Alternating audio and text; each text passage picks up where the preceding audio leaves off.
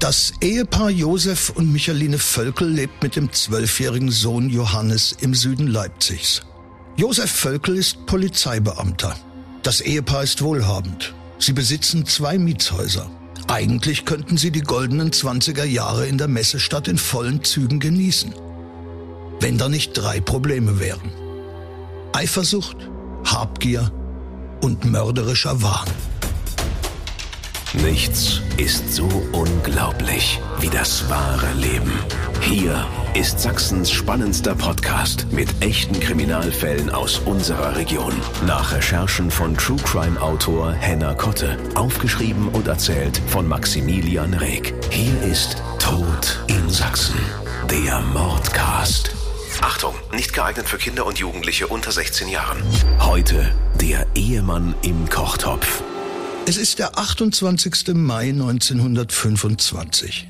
Ein ruhiger Abend in der 29. Polizeiwache im Leipziger Süden, als ein junger Mann die Wache betritt. Er berichtet, dass ihn eine Frau aus einem Fenster heraus gebeten habe, die Polizei zu verständigen, weil sie Hilferufe gehört habe. True Crime Autor Henner Kotte war mit uns am damaligen Tatort. Die Nachbarin saß, wie es früher üblich war, Klo, halbe Treppe, hat Hilfeschreier vernommen, hat sich aus dem Fenster gebeugt und da kam ein Pärchen vorbei und dem hat sie gesagt, gehen Sie bitte schnell zur Polizei, hier unten passiert was. Zwei Beamte machen sich sofort auf den Weg zum Haus in der Bornaischen Straße 174. Dort treffen sie auf die Nachbarin Elisabeth Burkhardt und die sagt aus, ich war gegen halb zehn Uhr auf dem Abort, als ich von hier eine kräftige Männerstimme laut um Hilfe rufen hörte. Gleichzeitig hörte ich auch ein Poltern und Schläge zugleich in der Erdgeschosswohnung Völkel. Ich bin nicht heruntergegangen, weil ich mich fürchtete. Ich sah von meiner Wohnung aus durch das Fenster auf die Straße. Dort machte ich einem vorübergehenden jungen Manne die Mitteilung, dass aus der Wohnung unten Hilferufe hörbar gewesen seien, er möge zur Polizeiwache gehen. Die Beamten klopfen schon kurze Zeit später an der Wohnungstüre der Völkels. Doch niemand öffnet. Von außen hineinsehen können sie nicht. Das Ladengeschäft im Erdgeschoss hat große Schaufenster zur Straße. Doch diese sind mit Decken und Tüchern blickdicht vernagelt. Als weiterhin niemand öffnet, brechen sie die Türe auf und dringen in die Wohnung ein.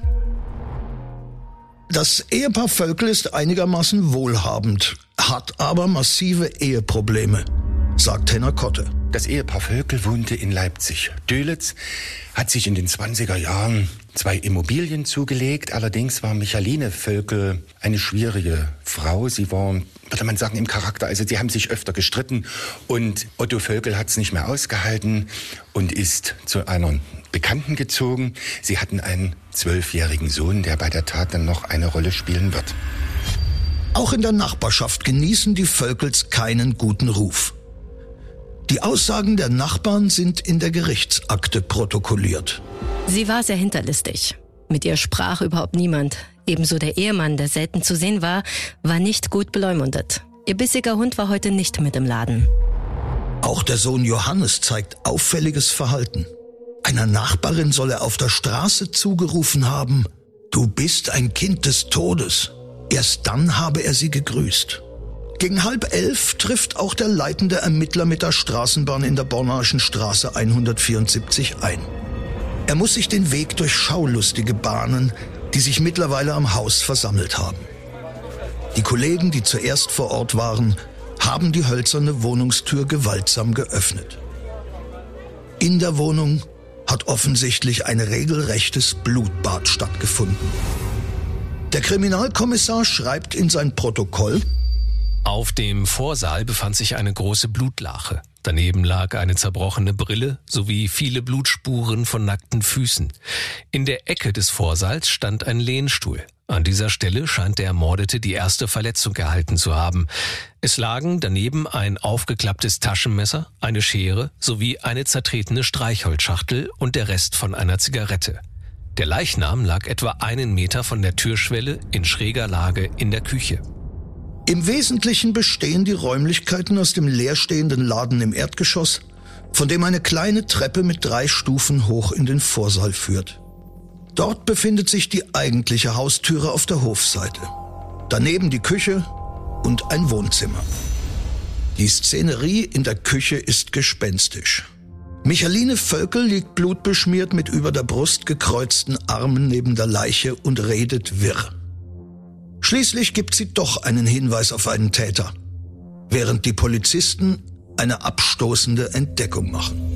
Sie spielte also vor, sie wäre etwas neben der Mütze und hat gesagt, hier war gerade ein großer schwarzer Mann und er hätte sie überfallen. Ihr Bruder wäre in Mitleidenschaft gezogen und sie wüsste gar nicht, was hier passiert ist. Als die Polizei in den großen Waschkessel guckte, lagen darin zwei Arme und der Kopf. Mitten hier auf dem Fußboden lag die kopflose Leiche von Otto Völkel. Hier genau, wo wir jetzt drauf stehen. Die Polizei holt die Körperteile aus dem großen Waschkessel und stellt fest, dass sie schon stark zerkocht sind. Doch die Tat ist noch nicht lange genug her, um in der Zwischenzeit einen so großen Kessel zu erhitzen. Das Wasser muss also schon auf dem Herd gestanden haben, als Otto Völkel noch am Leben war. Im Wohnzimmer halten die zwei Beamten der 29. Polizeiwache Johann Ilski, genannt Jan, fest. Er ist der Bruder von Michaline Völkel und gerade erst aus Polen angereist. Mit im Raum ist auch der zwölfjährige Sohn Johannes Paul Völkel. Der Junge ist wortkarg und gibt vor, tief geschlafen zu haben und von nichts zu wissen. Unter dem Sofa, auf dem der Junge sitzt, wird blutige Kleidung und ein blutiger Lappen gefunden. Im Laden, im Vorsaal und im Wohnzimmer sind zahlreiche Blutspuren. Viele davon von den nackten Füßen der Michaline Völkel. Nach dem Mord scheint es ein hektisches Hin und Her in den Räumen gegeben zu haben. Der leitende Ermittler hält fest, der Knabe war angekleidet und war zu keiner Antwort zu bewegen. Er muss aber angesehen haben, wie sich der Täter dort umgezogen hat. Auch muss er gesehen haben, wie seine Mutter in dieser Stube nach der Tat umhergelaufen ist. Auch Jan Ilski, der Bruder von Michaline Völkel, leugnet eine Tatbeteiligung. Er trägt zwar saubere Kleidung, doch Gesicht und Hände sind voller Blut. Der Sohn Johann Ilski und der Bruder befanden sich hier im Nebenzimmer und konnten auch keine Aussage machen. Allerdings wurden die beiden Erwachsenen mit aufs Revier genommen und einem strengen Verhör unterzogen. Und da stellte sich heraus, dass über den frischen Anzug, den Jan Ilski anhatte, die Unterwäsche blutbeschmiert war, so dass davon natürlich auszugehen war, dass er der Täter ist und sich nur frische Sachen angezogen hatte, ohne die Unterwäsche zu wechseln, wo die Tatspuren natürlich noch vorhanden waren. Die Spuren am Tatort und die Aussagen der Nachbarn entlarven den angeblichen schwarzen Mann rasch als Notlüge. Als Täter kommt nur Jan Ilski in Frage, dessen blutige Hose unter dem Sofa im Wohnzimmer gefunden wird. Die Hinweise verdichten sich, dass das Verbrechen von langer Hand geplant war. Sohn Johannes gibt an, er habe auf Anweisung der Mutter ein Telegramm an Jan Ilski in Polen geschickt. Der Wortlaut weist bereits auf das Motiv für die Tat hin. Bin krank, Haus in Gefahr, komme sofort. Offenbar wollte Michaline Völkel ihren Ehemann beerben, bevor er sich von ihr scheiden lassen konnte. Das Scheidungsverfahren lief. Michaline Völkel hatte die Befürchtung, dass sie der schuldige Teil im Scheidungsverfahren ist und aus der Ehe mit null Finanzen herauskommt. Denn damals war das äh, gesetzlich so geregelt, dass der schuldige Part bei einer Scheidung finanziell leer ausgeht. Der zwölfjährige Sohn Johannes Paul scheint ebenfalls tief in die Tat verstrickt. Er hat offenbar seinen eigenen Vater mit einem Vorwand in die Falle gelockt. Otto Vögel, der Polizeiwachtmeister, wurde am 28. Mai 1925 von seinem Sohn gebeten, die Mutti zu besuchen. Sie würden nochmal über Werte, die sich in der Wohnung befinden, wenn sie sich entscheiden ließen, was er dann noch haben will. Er sollte den Korb mit Sachen einfach an seinen neuen Wohnort mitnehmen. Nachbarn berichten, der Junge sei seinem Vater am Tatabend vorausgeeilt und habe vor dem Haus einen gellenden Laut ausgestoßen. Vermutlich, um die Mörder auf die Ankunft ihres Opfers vorzubereiten.